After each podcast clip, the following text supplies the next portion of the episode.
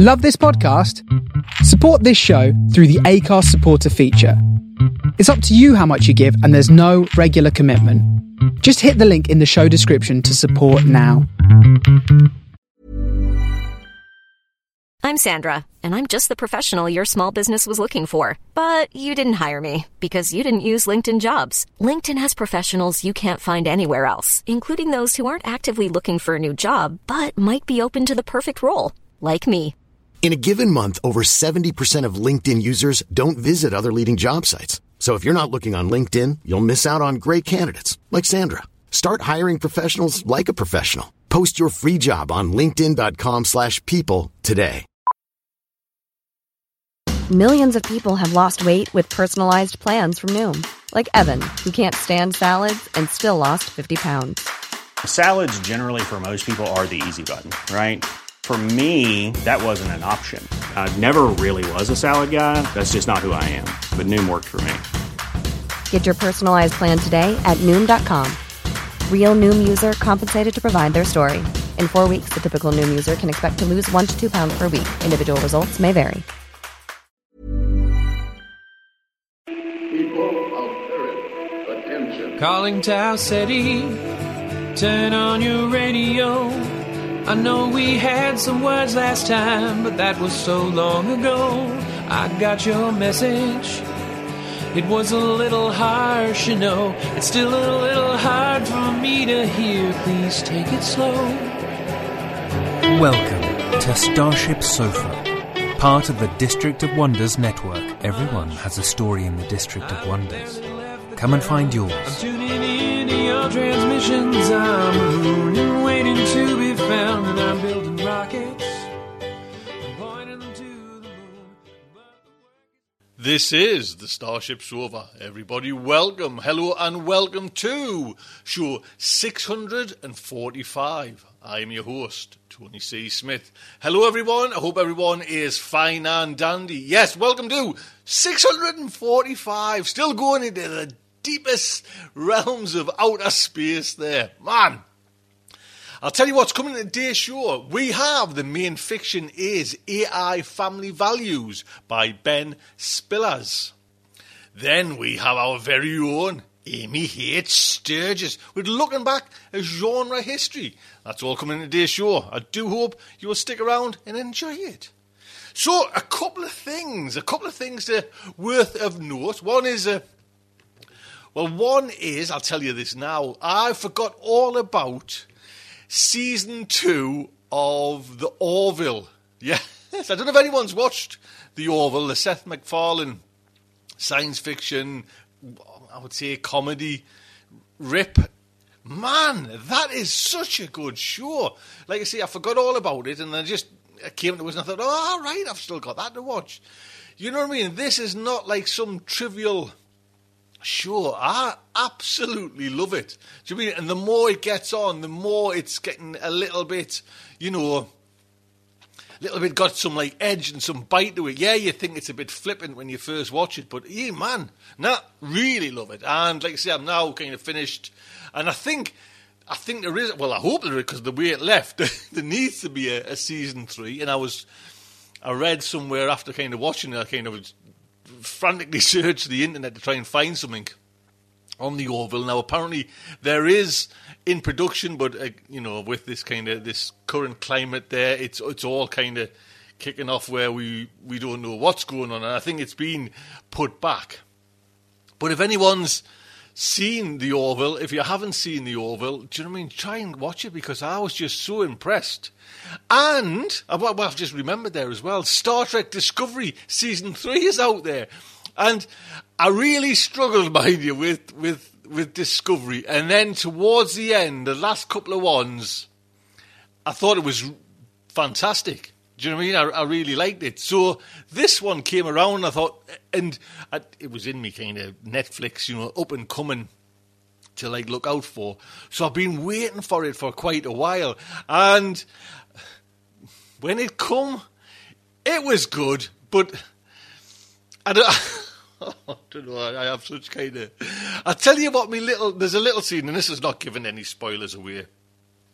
There's a little scene where you know the, there's the protagonist of that episode and like a new companion that uh, she's met are on the run and they're shooting and they've got these guns and they're just kind of exploding. It's just vaporizing like the the officers from this planet. And in any other society, that is such a criminal offense. Offense, you know what I mean? It's just like but then when they do get captured, there's nothing said of that.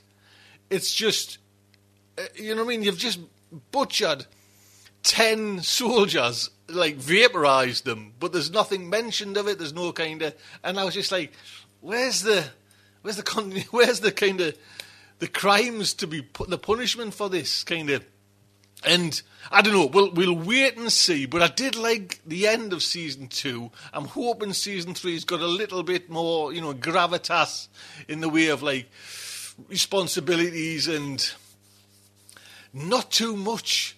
It just seemed to like the first one's trying to be so like character driven that it was just tripping over itself. But we will see.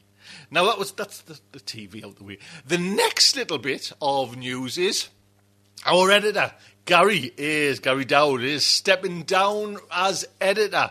Yes, we are in the process at the moment of filling Gary's shoes. Now, Gary's been with me, man, years and years because Gary was was on the you know the far fetched fables over there as is the editor as well. So it's been a while, Gary, and it's just work commitments. Do you know what I mean? Again, what Gary actually said within this kind of you know this pandemic for whatever reason, his like day job has ramped up work, and he's just got to kind of meet demand from there. And obviously, it's kind of Starship Sofa will take a back seat.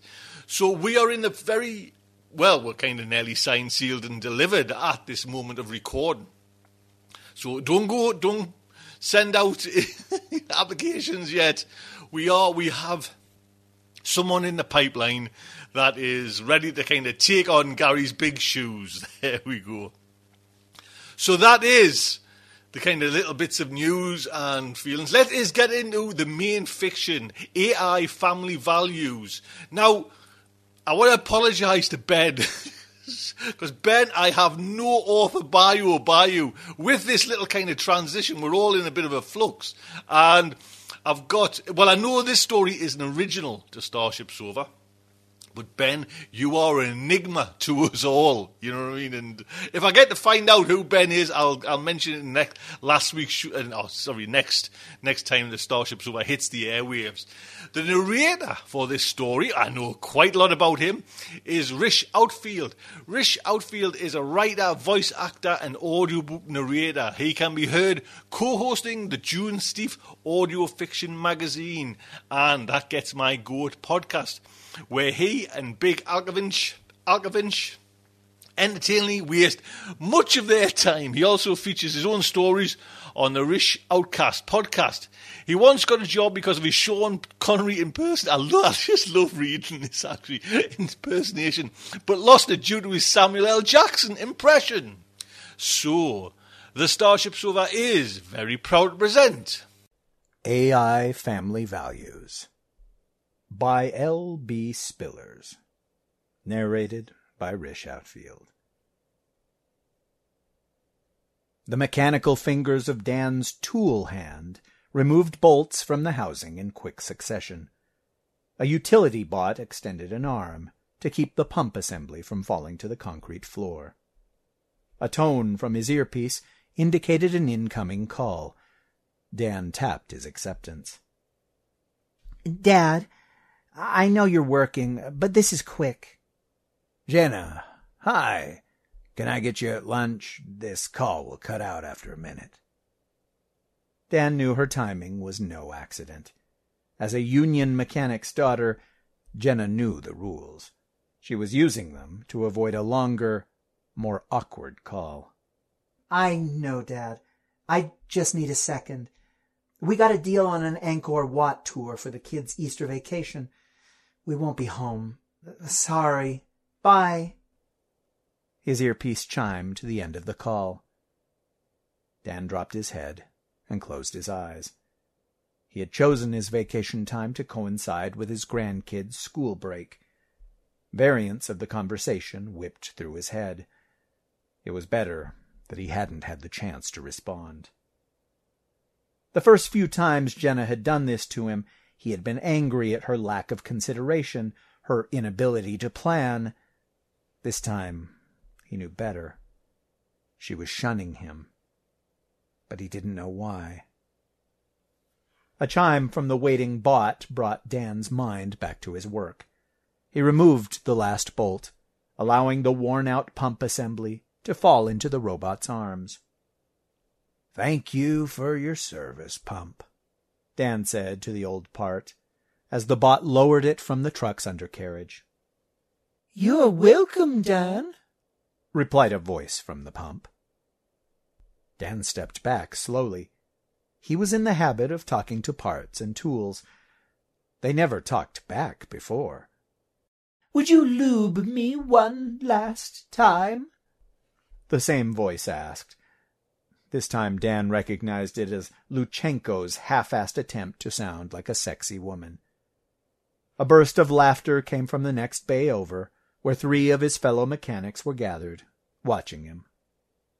Dan walked up to the old pump in the bot's arms. He quickly found the tiny speaker, crushed it with his tool hand, and hit the disposal button on the bot's control panel. The group of jokers in the next bay broke up. Luchenko passed by Dan on the way back to his own bay, laughing. Good one, Dan said to him as he passed. In a quieter voice, he added, Prick. Dan sat with his back against a rock, resting after the day's hike, enjoying the clarity physical exhaustion brought. Since the travel arrangements had already been made, he had converted his family visit into a desert hiking trip. Radically underestimating his fitness for backpacking, he had spent the last half hour finding reasons not to move. One by one, the muscle groups in his body took the opportunity to seize up and protest the day's exertions. His tent remained strapped to the pack at his feet. Slung next to it was a rifle, which was as useless to him as the enormous hunting knife tied to the opposite side of his pack. Inside, an over-reliance on canned food added even more unnecessary weight. During his last-minute packing, all that ill-considered gear had made sense. The one thing that might have roused him was the Bacardi 151 but its promise of pain relief couldn't yet overcome his desire to sit still. He hadn't even eaten dinner. A high-pitched, mechanical whine cut through the night air, breaking Dan out of his torpor. He recognized the rising sound as a generator over-revving. After a few seconds, the failsafe cut power. Dan visualized the mechanism as he listened. The motor whine reduced to a barely audible hum before it started to rev up again. Every minute, the cycle repeated. Hearing the struggling machine was like hearing a baby scream, something Dan couldn't ignore. Mumbling curses, he defied his cold, sore muscles, awkwardly regaining his feet. Considering that he might cut his trip short by catching a ride, he wrestled his backpack on and headed for the sounds of distress. When he emerged from the desert onto the roadway, he saw the disabled truck's problem immediately. Don't worry, girl, Dan said, letting his pack slide off his shoulders to the ground. I'm here to help. The port for your bots is blocked. Dan bent down to the door on the corner of the truck's frame. Instead of some accidental blockage, he saw that the metal piece across the opening was secured with screws. Standing up, Dan ran a hand through his brush-cut white hair. He hurried to the middle of the empty road. He looked in both directions. No one was coming, so there was still time. He walked to the emergency toolbox just forward of the rear axle. Vehicle, give me access to the toolbox, he said, patting the door. I'm a mechanic, first grade, northeastern region. He stood still, facing the nearest camera on the truck, so it could get a good picture of his face for identification. No network connection is available. Your credentials cannot be authenticated. Tool access is denied, the truck replied. If you give me access, I'll clear the debris. Clearing debris wasn't considered a repair, so Dan's qualifications didn't have to be checked. The blockage is fastened with screws and is therefore not debris. My emergency beacon has been activated. Qualified assistance will be on its way. Dan laughed. For a smart vehicle, you're pretty stupid. I bet you've received no confirmation of your beacon. Do a diagnostic ping with your nav system. I'm guessing you'll get a timeout. Correct in both cases, the truck replied. Whoever sabotaged you has a jammer hidden on your chassis. You're about to be robbed. If you give me tool access, I can free your bots. They might get you underway before the saboteurs get here. Access is denied. Dan fetched the hunting knife from his pack. He slipped the blade under the metal band. After a minute of straining, the strip across the small door snapped, allowing him to bend the two ends out of the way. Try your bot door again, Dan yelled over the rising engine whine. As he stowed his abused blade, the door opened, and small square robots emerged. Seeing the bots had the situation in hand, Dan hefted his backpack onto the truck's bumper so that he could more easily get his arms through the straps. Everything ached. His fond memories of hiking were thirty years stale, and in that time his body had changed more than he realized. The truck interrupted Dan's moment of introspection. Please retreat to a safe distance. An air vehicle is approaching. That's against regs, Dan said, fastening his hip belt. You're on a road. It has requested emergency mooring. The air was still. There was no justification for emergency mooring. This sort of ploy was well within the capabilities of current truck AIs to recognize. Someone must have back-leveled this one's operating system. Dan shook his head. You poor dumb bastard. It's here to steal your cargo. Not expecting a response, Dan retreated into the dark desert a ways before setting down his pack. He cursed the bandits for his pains as he unstrapped his rifle, a Weatherby Vanguard inherited from his father. The composite stock still retained the day's heat, warming his hands as he loaded a five-round clip. Lights from the truck illuminated the descending dirigible. Dan sighted one of the control fans. The 3-08 round destroyed it with his first shot. The ensuing erratic movements kept his second shot from its target, but the third bullet disabled another thruster. The aircraft spun out of the truck's lights. There was no way it could handle the truck's load with two fans out. Dan policed his brass before stowing his rifle. He wrangled the pack onto his aching back and set out for his campsite. Ten days later, Dan was traveling back to the East Coast in a windowless metal box. For those willing to suffer a cord hammock inside a dark shipping container with no bathroom, it was the cheapest transportation available. The road noise and gentle swaying of the truck helped Dan sleep through most legs of his return trip. But while going from Denver to Kansas City, he was pulled from light sleep by a voice. Dan, I'd like to speak with you. At first, Dan assumed he dreamt it. When the request repeated, he awkwardly clawed to a sitting position in his hammock. Who are you? Dan figured it had to be some kind of message routing. I am the United States Transportation Network Executive AI. The voice was motherly and feminine. Dan's pulse quickened. The notion of interacting with the AI running the entire U.S. transportation network was preposterous. Surrogate or actual? he asked, his voice cracking slightly. The truck could be exercising protocol for the executive.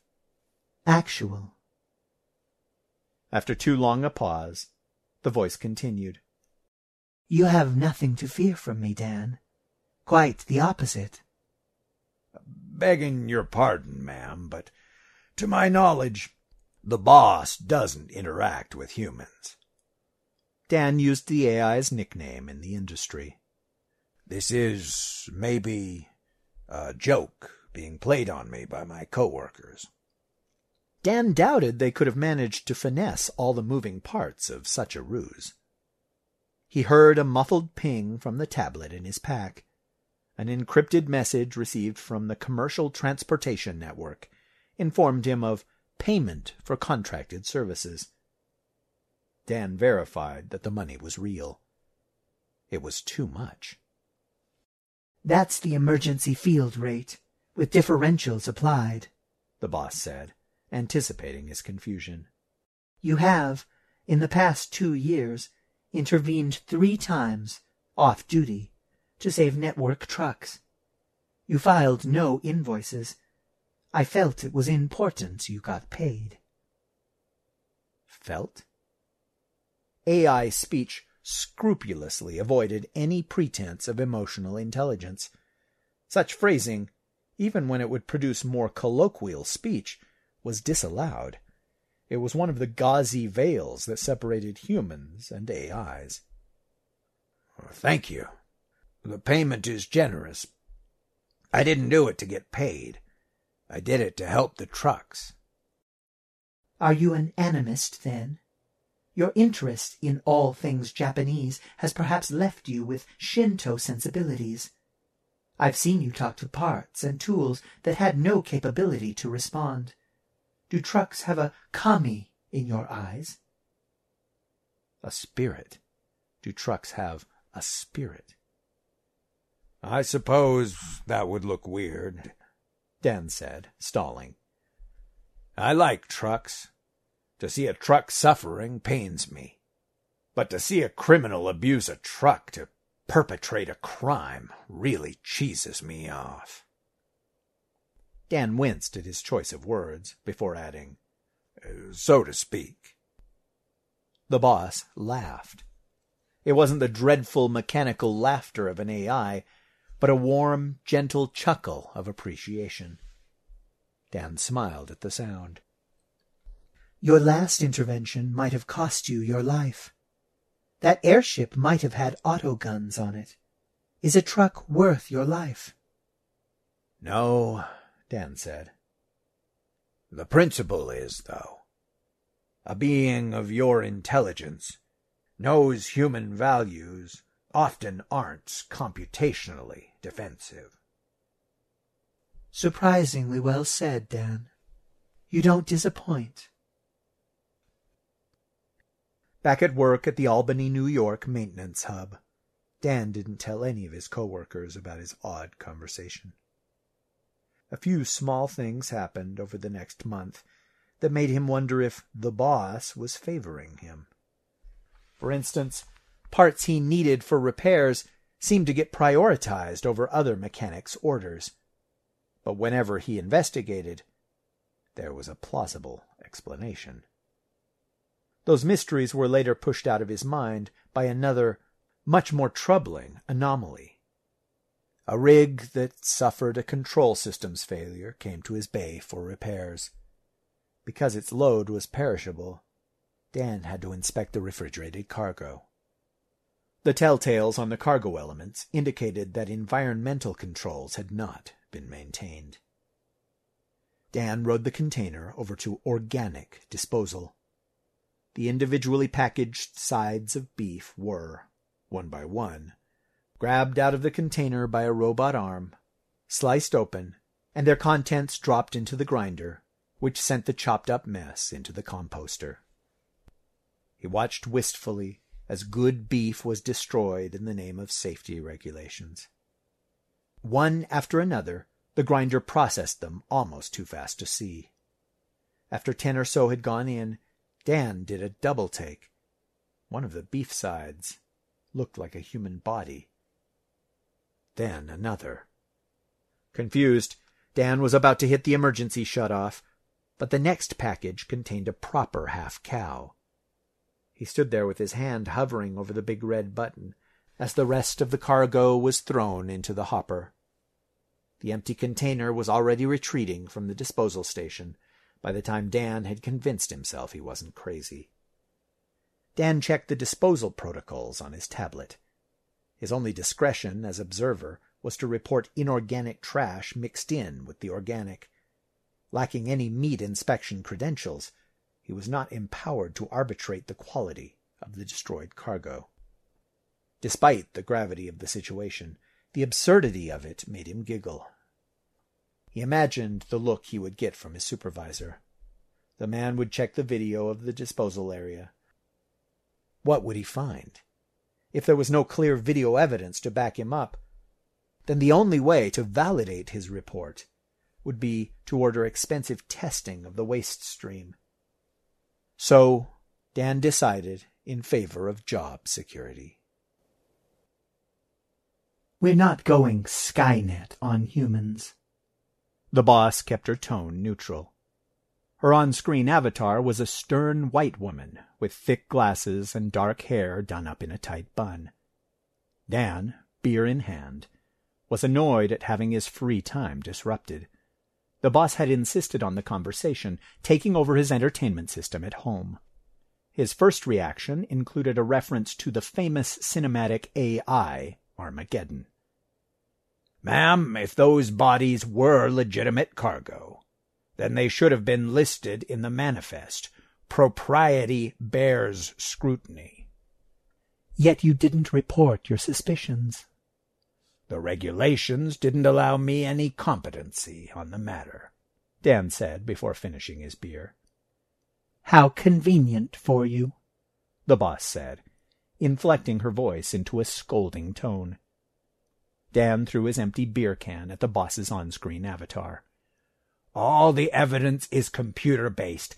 No corpse made it into that container without AI involvement much lesser AIs than yourself would have no trouble altering the video. One might call that moral cowardice. Dan laughed. One might call it optimism. I prefer to believe that if those were human bodies, then it was a simple screw-up. Mislabeled or misrouted cargo is much more likely than you going all Skynet on us. Maybe medical research cadavers. The boss disappeared from his screen. As Thanksgiving approached, Dan prepared for another trip to the Southwest. He had never confronted Jenna about her inconsiderate treatment of him in the spring, nor mentioned visiting for Thanksgiving. Despite the initial muscle pains, his foray into the wilderness had given him a taste for the desert Southwest, so he had requested some vacation days off around the holiday. Jenna called two weeks before Thanksgiving to ask if he was coming. She deflected his complaint about the lateness of the invitation by saying he should know he's always welcome. The invitation is implied. Repressing his urge to call bullshit, Dan instead surprised her by saying he could carve a Thanksgiving Day visit out of his planned trip. When Thanksgiving Day came, Dan was greeted warmly at Jenna's house. His two preteen granddaughters were precocious and charming. Dan figured they got it from their father. He set aside his annoyance with Jenna. Instead, he focused on being a good granddad, and the sort of guest one would want to invite back. Jenna's husband, a finance executive, had all the home repair skills one expects from his ilk. He sheepishly proffered the honey-do list Jenna maintained for him. Dan happily knocked out a few items on the list with his granddaughters in tow. They fetched him tools and peppered him with questions about the work he did. He remembered Jenna at their age doing exactly the same thing. During dinner, Dan was surprised to get the answer he had stopped looking for. Grandpa, why don't machines do your job? asked Isabel, the youngest. Well, Izzy, they do a lot of it. I'm sort of a manager of robots. They do most of the physical stuff, but an experienced human is needed to make judgments about the work that ought to be done. Mommy says that robots can do your whole job. She says that I shouldn't want to do a job that a robot could do. Isabel, I did not say that. Jenna's face flushed. Isabel was undeterred. Sure you did, Mommy. Turning back to her grandfather, Isabel continued. Mommy forgets a lot of the things she says. Dan laughed. I bet she does. That's part of getting older, Izzy. He winked at the girl, and she giggled. An uncomfortable silence fell on the table. Jenna's husband looked between his wife and his father-in-law before continuing to eat quietly. The doorbell broke the silence a few minutes later. Jenna hurried to answer it. She returned, followed by a liveried delivery man pushing a cart. He proceeded to unload a collection of pies, condiments, coffee, and dessert drinks onto the sideboard. The delivery man had come and gone in two minutes, refusing Jenna's attempt to tip him. The family looked at the lavish display in silence. The noise of the delivery truck leaving pulled them out of their shock. Jenna picked up the gilt-edged card set near the display. To Dan, with many thanks for your invaluable service, she read. My God, it's from the boss. There are codes here for free round trip suborbital travel to anywhere in the world for all of us. Isabel looked at her grandfather with wonder. He smiled at her, engraving the memory in his mind. That was an extraordinary kindness you did me, Dan said to the boss. She had intruded into his frugal return trip shipping container. There was one other passenger in the container, but he had drunk himself unconscious. Yes. Well, it was a pleasure. Before you ask, yes, I have a sense of pleasure. The whole emotionless AI PR campaign is just to make people feel comfortable, to effectively anticipate human behavior and help manage the human world. AI executives need emotions. Dan's eyebrows went up. Does that mean you won't go Skynet because you care? Because that just leads us back to AIs having to be cruel to be kind, perhaps kill the right people for the greater good, whatever the hell that is. The boss sighed. Like Jenna, you assume AIs manage by hard economic principles alone.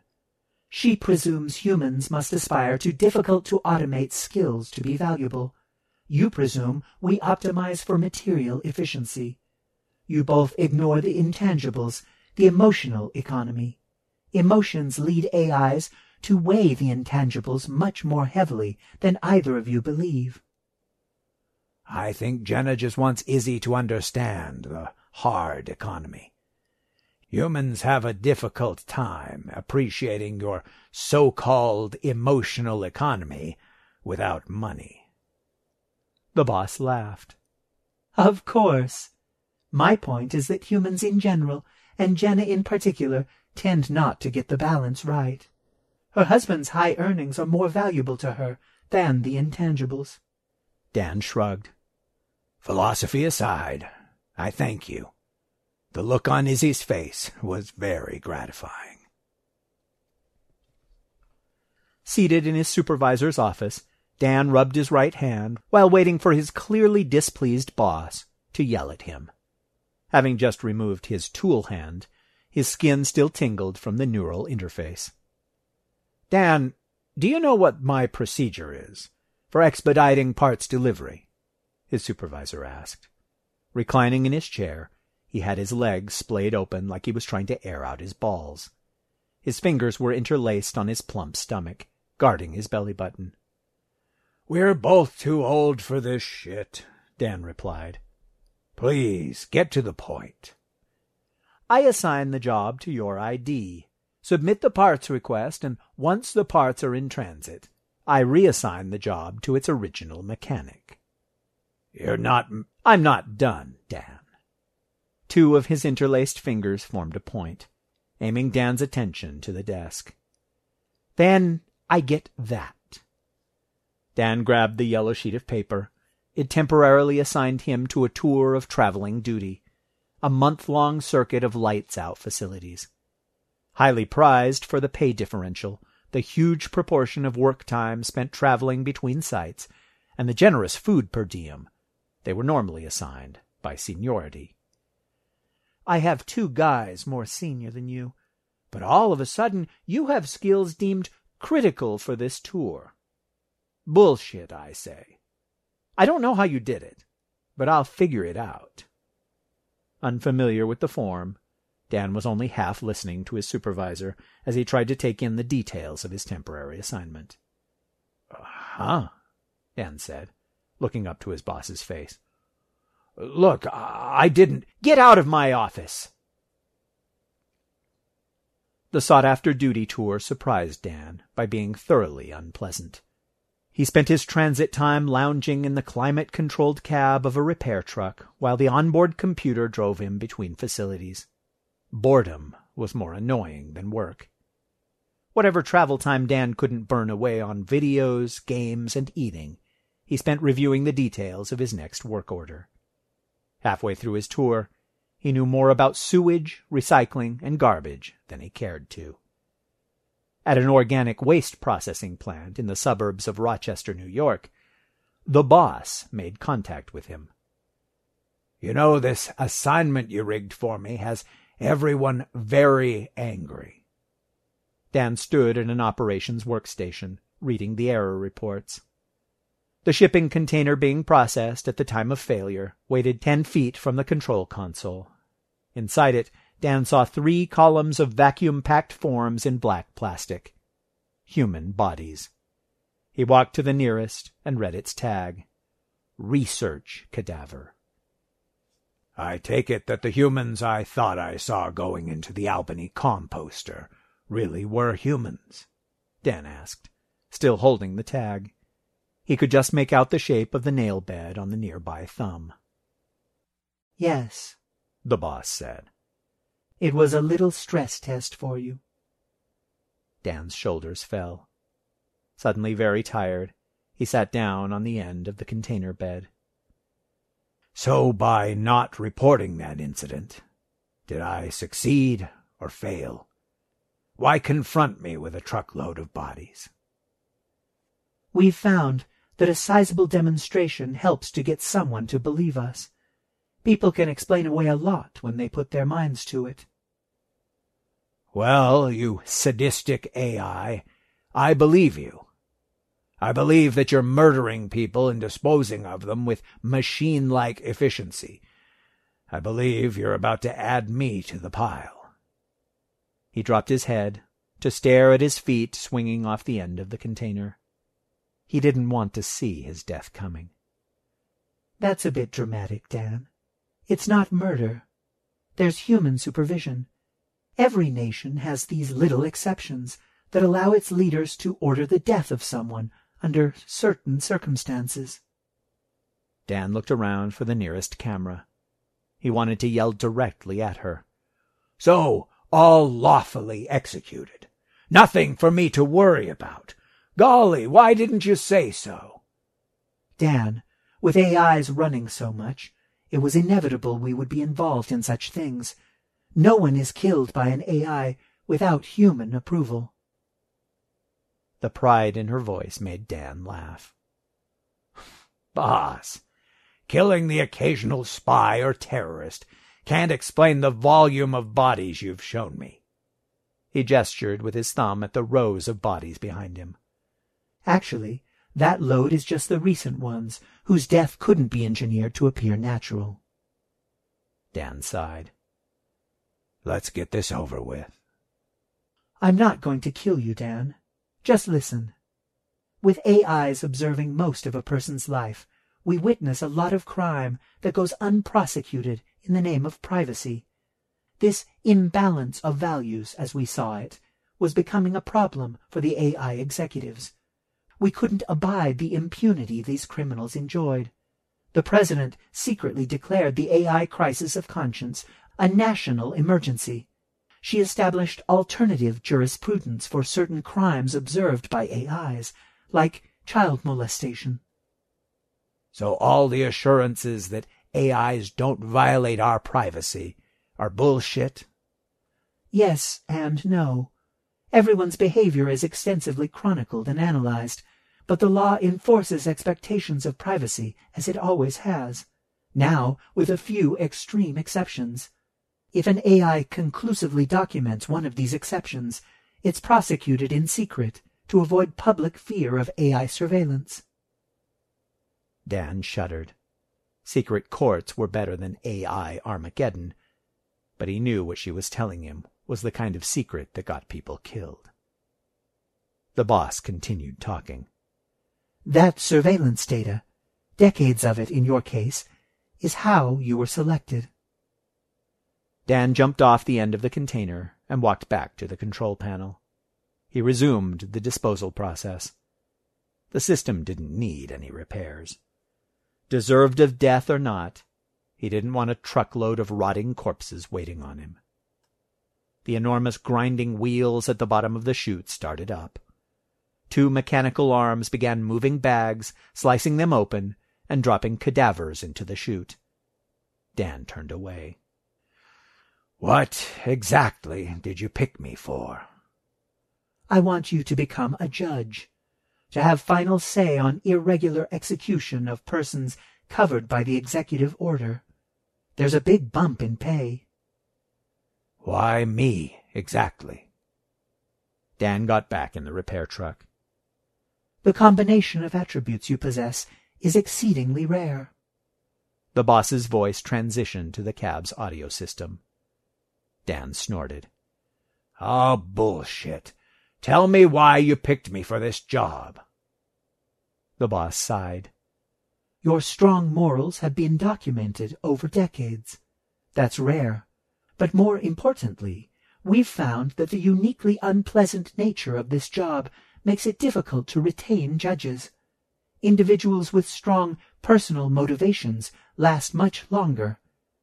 They take it on as a kind of mission. Tell me, Dan said quietly. Your first case is about your son-in-law. Ryan Reynolds here from Mint Mobile. With the price of just about everything going up during inflation, we thought we'd bring our prices down. So to help us, we brought in a reverse auctioneer, which is apparently a thing. Mint Mobile unlimited premium wireless. Ready to get 30, 30, bit to get 30, bit to get 20, 20, 20, bit to get 20, 20, bit to get 15, 15, 15, 15 just 15 bucks a month. So, Give it a try at mintmobile.com/switch. slash $45 up front for 3 months plus taxes and fees. Promo rate for new customers for limited time. Unlimited more than 40 gigabytes per month slows. Full terms at mintmobile.com. When you're ready to pop the question, the last thing you want to do is second guess the ring. At BlueNile.com, you can design a one-of-a-kind ring with the ease and convenience of shopping online. Choose your diamond and setting. When you find the one, you'll get it delivered right to your door. Go to BlueNile.com and use promo code LISTEN to get $50 off your purchase of $500 or more. That's code LISTEN at BlueNile.com for $50 off your purchase. BlueNile.com code LISTEN. I'm Sandra, and I'm just the professional your small business was looking for. But you didn't hire me because you didn't use LinkedIn jobs. LinkedIn has professionals you can't find anywhere else, including those who aren't actively looking for a new job but might be open to the perfect role, like me. In a given month, over 70% of LinkedIn users don't visit other leading job sites. So if you're not looking on LinkedIn, you'll miss out on great candidates like Sandra. Start hiring professionals like a professional. Post your free job on linkedin.com/people slash people today. Ah, ho, ho, ho, ho. Ben, I have no idea what you do, who you are, or where you go, and that's a, total apologies from Starship Sofa on that. We just haven't got your bio when the kind of button was pressed to record. But what a story, man! What a story! Oh, dear me, man, Ben and Rish. Always a pleasure, sir. Never a chore. Rish, thank you so much, lad. So, it is. It's time. Amy, lass. Amy H. Sturgis. Hello, my friends. It's time for another look back into genre history. It is October, my favorite month, my favorite season of Halloween. For the 15th year in a row, I am making daily posts about the genre and the season, and I would invite you to join me. You can find me at my website, amyhsturgis.com. There are links there to my Twitter account, to my blog, my posts go out all over the place, including Twitter and my blog and my Tumblr and my Goodreads author page and all sorts of places. So I would invite you, if you're interested, to check out my posts because I consider them to be a month long Halloween party for all of my friends all over the world and love to include you. And that brings me to what I'd like to talk about today, which I hope will put you in the Halloween mood.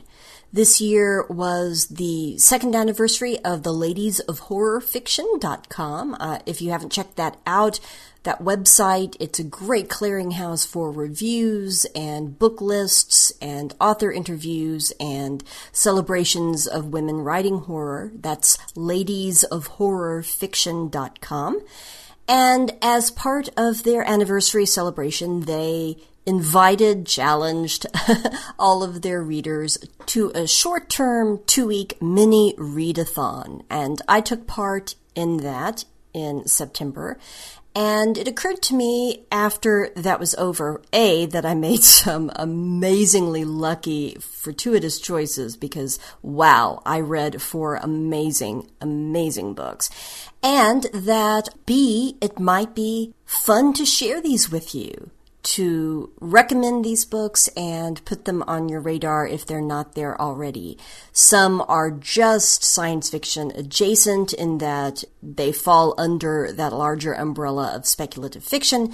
A couple really are quite relevant to science fiction. And the last book, a nonfiction book, is about genre history, so that is spot on, relevant to our interests. So without further ado, with thanks to Ladies of Horror Fiction for the invitation or challenge to take part in this readathon, I'd like to share with you the four book choices I made and how much I enjoyed them. First, I read a brand new young adult novel by Welsh author Kat Ellis, and it is called Harrow Lake. The opening blurb quote from the book is It's an old fashioned puppet. The details are hard to make out in the dim light, but it looks like the puppet's neck is broken.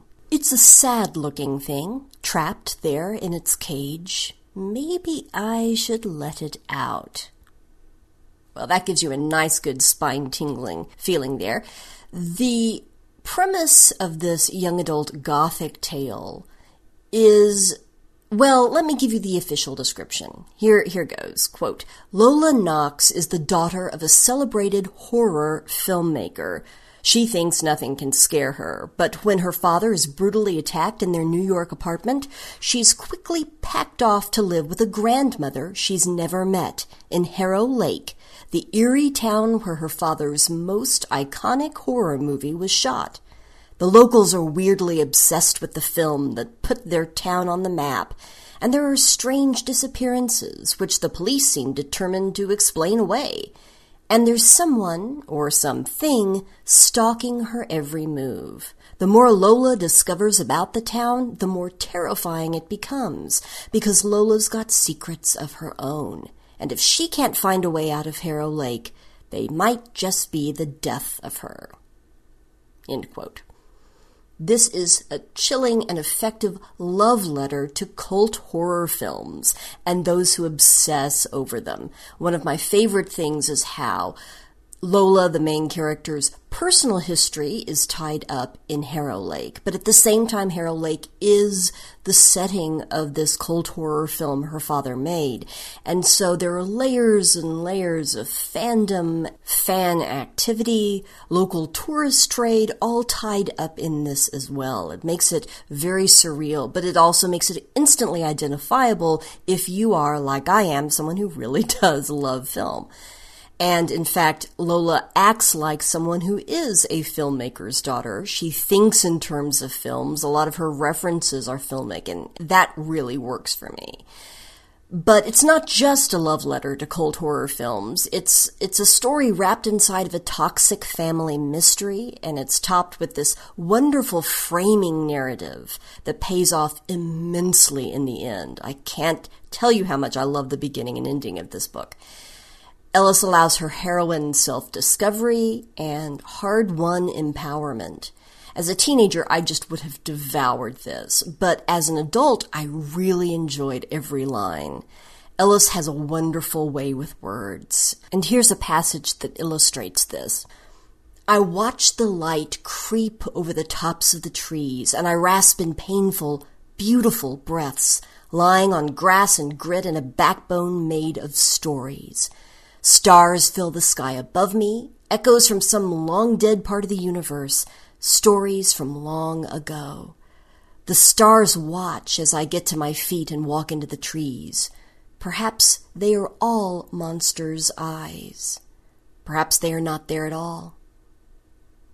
Ah, good, good stuff. So if you're looking for a YA horror novel that's very satisfying for an adult reader as well, definitely recommend Harrow Lake. A little closer to science fictional interests, perhaps, although still definitely a straight up ghost story, as well as several other things, the novella The Apple Tree Throne from 2018 by Canadian author Premee Mohamed was my second read. It is a perfect work if you want to sit down and read a whole story. It's it's a novella length story, maybe I don't know, two and a half hours to read. Uh, beautifully done. Great world building. It's just a gorgeous gem of an alternate history, steampunk, post war ghost story. I just love to read shorter fiction that has such a depth of world building and a sense of context that it feels like it's been lifted from a huge, massive, epic work, big book stop of a work. And this is one of those. I get all of the sense of deep time and background and context and world building that I would get out of a much, much longer work in this novella. Premee Mohamed never gives readers more than they need, but she gives them everything necessary to be deeply moved by this sensitive, haunting tale. So I don't want to say too much and ruin it. So once again, I'm going to rely on the official description. So here it is. Quote, it is the turn of the century in an England that never was. Bright new aqua plants are generating electricity for the streetlights. News can be easily had on the radio viz. And in Gunda Salvis's land, the war is over, and the soldiers are beginning to trickle home. Amongst these is Lieutenant Benjamin Braddock, survivor of the massacre that ended the war, and begrudgingly ready to return to a world that, well, doesn't seem to need him any more than it did in peacetime. His friends have homes and families to return to, while he's got nothing but his discharge papers and a couple of unwanted medals. Oh, and one new thing the furious ghost of his commanding officer. Fortunately, since the officer's family is so vehemently adamant that Braddock join their rich and carefree fold, he doesn't have much time to fret about being haunted. But the secrets of the war are about to catch up to them all. Oh, this is so good, and it's such a quick read as well as such an engrossing one. Highly recommend it. My third choice is one of those Where Has This Been All My Life books. It's a recent classic, that is, it won the Shirley Jackson Award. It was first published in 2015, and ugh, it is just the book that was written to push all of my buttons. Really, just such a good work. And I'm talking about Wilding Hall by U.S. author Elizabeth Hand. This is also a novella. It is longer than the Apple Tree Throne, but it is still a quick read. If you're looking for a wonderfully chilling experience for the season that won't take days and days and days and days to digest, there's still some time to devour this atmospheric gothic folk horror beauty. Uh, my 2021 plans now include reading all of the novels of Elizabeth Hand that I haven't read yet. So again, here is an official description because this is definitely one that unfolds in a delicate kind of way. I don't want to give away too much. Quote, when the young members of a British acid folk band are compelled by their manager to record their unique music, they hole up at Wilding Hall, an ancient country house with dark secrets. There they create the album that will make their reputation, but at a terrifying cost. Julian Blake, the group's lead singer, disappears within the mansion and is never seen or heard from again. Now, years later, the surviving musicians, along with their friends and lovers, including a psychic, a photographer, and the band's manager, meet with a young documentary filmmaker to tell their own versions of what happened that summer. But whose story is true? And what really happened to Julian Blake? If you love music, if you love uh, gothic storytelling. There's wonderful bits of arcane and esoteric history tied up in this Wilding Hall. The way the mystery unfolds is just gorgeous. It reads like a found film documentary or mockumentary. It captures a moment in time and a sense of both exoticism and claustrophobia. Ugh, it's just, just beautifully done. I'm so impressed with how much is accomplished in such a small space. So, again, strongly recommended. And last, I come to a work of definitely science fiction related genre history. This is the nonfiction book I read. And I'm already thinking about ways to bring it to the classroom and, and use it in my classes. Uh, it's just really insightful and important and that is the 2019 book Darkly Black History and America's Gothic Soul by Leila Taylor.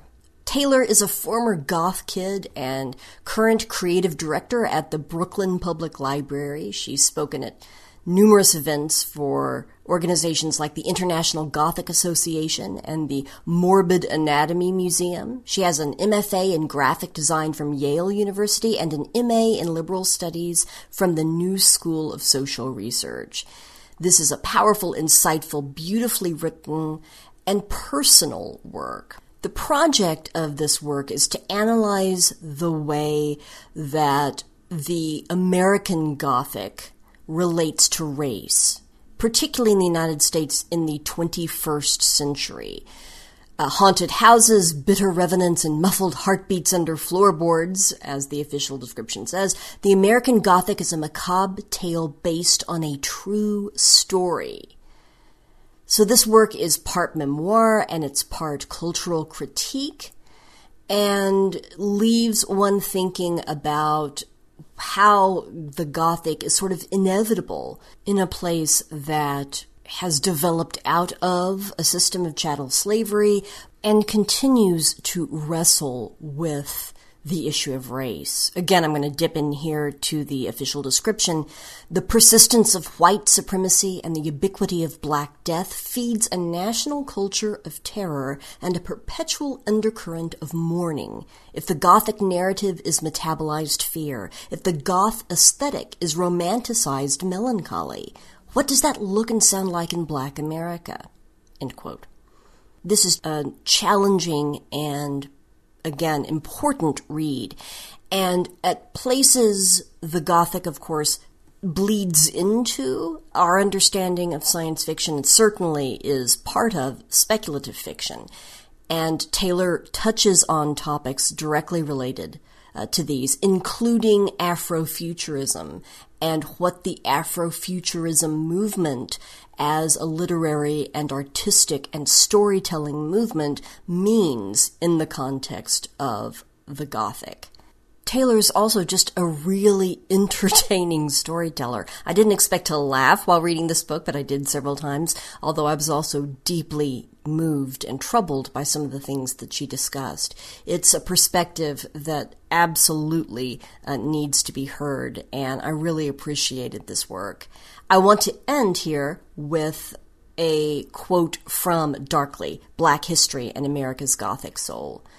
And here she is talking about ruin porn, which is her description of this fascination with the abandoned, the decaying, particularly in the context of her own native Detroit. Quote, the sublimity of the modern ruin lies in its relative newness. The purpose and life of the former building are familiar and recognizable, creating the dichotomy between the attraction and repulsion of our world gone to dust. We see ourselves in a state of decay. We are watching our own death. And in the photographs, ruin porn websites, documentaries, and horror movies, we become mourners at our own funeral. There is a dark pleasure in this glimpse of the end of civilization, a taste of life after the apocalypse. Eugene Thacker calls this nebulous zone the world without us. It is a glimpse at what our world would be like without people, a place in which human beings are inconsequential. It's not that nature doesn't care about us or is purposely exhibiting its domination.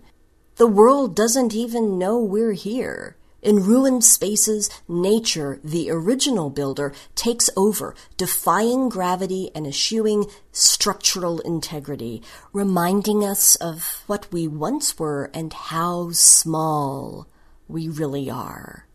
I have an uneasy relationship with ruin porn. There's a guilty pleasure in these images, hence the porn connotation, but having grown up in Detroit, it's uncomfortable seeing my hometown perceived as sociological experiment, an art project, or a bargain basement real estate deal. There is a dissonance between my fascination with these images and the circumstances of their making. End quote. Taylor goes through music and fashion and film and literature. And again, it's just a very fascinating, timely, important work. And I'll also add, I think it reads differently here in the midst of the COVID 19 tragedy that's unfolding. So, again, very relevant as well as, as worthwhile. So, to repeat these four book reviews here, that is Darkly Black History and America's Gothic Soul by Leila Taylor, 2019. And then there is Wylding Hall by Elizabeth Hand from 2015. The Apple Tree Throne from 2018 by Premee Mohamed. And Harrow Lake from 2020 by Kat Ellis. Very different reads, all highly recommended. I do hope all of you have a wonderfully spooktacular and haunting October in the fun way, not the dystopian way. And I have something very different and I'm very excited about it uh, planned for our next time together. So I look forward to joining you soon with something completely different when we're back together again to take another look at genre history. Thank you. Ah, Amy, there you go, Amy, Amy. Big, big squeeze there, last bloody October Halloween. She loves it, absolutely loves it. it's just, for me, it's not, man, not my. Don't like being scared. I don't like any kind of scary stuff now. Not, not at all. Walk away from it, Tone. Walk away from it. Hey, Amy, you rock. Thank you so much. Listen, everyone, there is links to Amy's. Although I, I don't like the, the scare, there is links to Amy's thing there. I've popped it on there below. Go and say hello to our Amy H. Sturgis. Listen, if you want to support the show, that would be fantastic. Pop over to Patreon. We are always kind of in need of funds. That would be amazing.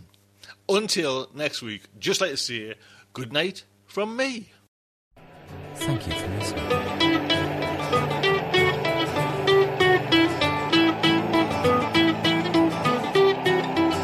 I don't get out much. I've barely left the ground. I'm tuning into your transmissions. I'm mooning, waiting to be found, and I'm building rockets. I'm pointing them to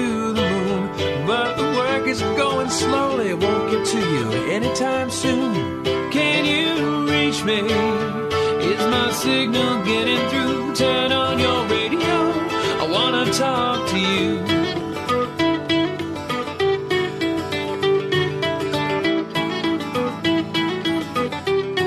This signal's going light speed. By the time I get my say,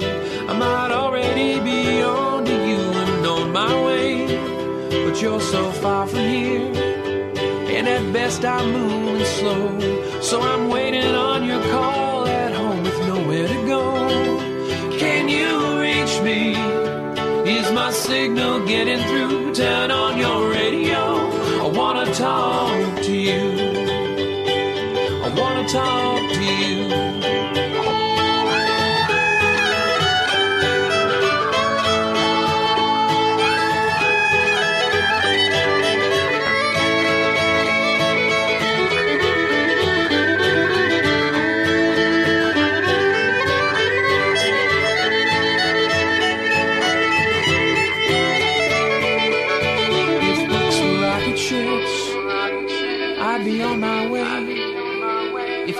Cast myself on a radio wave, I might get to you someday.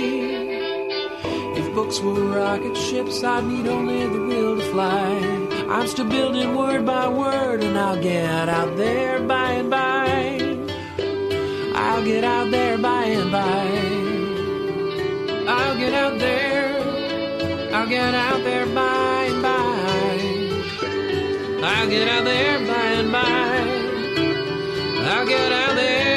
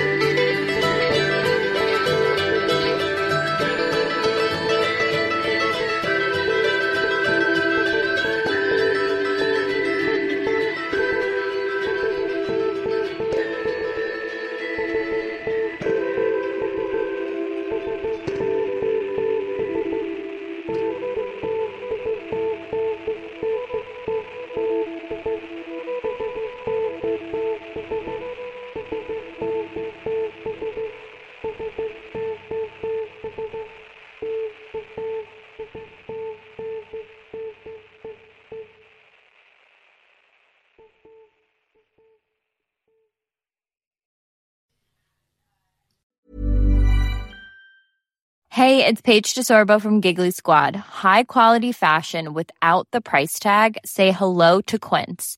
I'm snagging high-end essentials like cozy cashmere sweaters, sleek leather jackets, fine jewelry, and so much more. With Quince being 50 to 80% less than similar brands.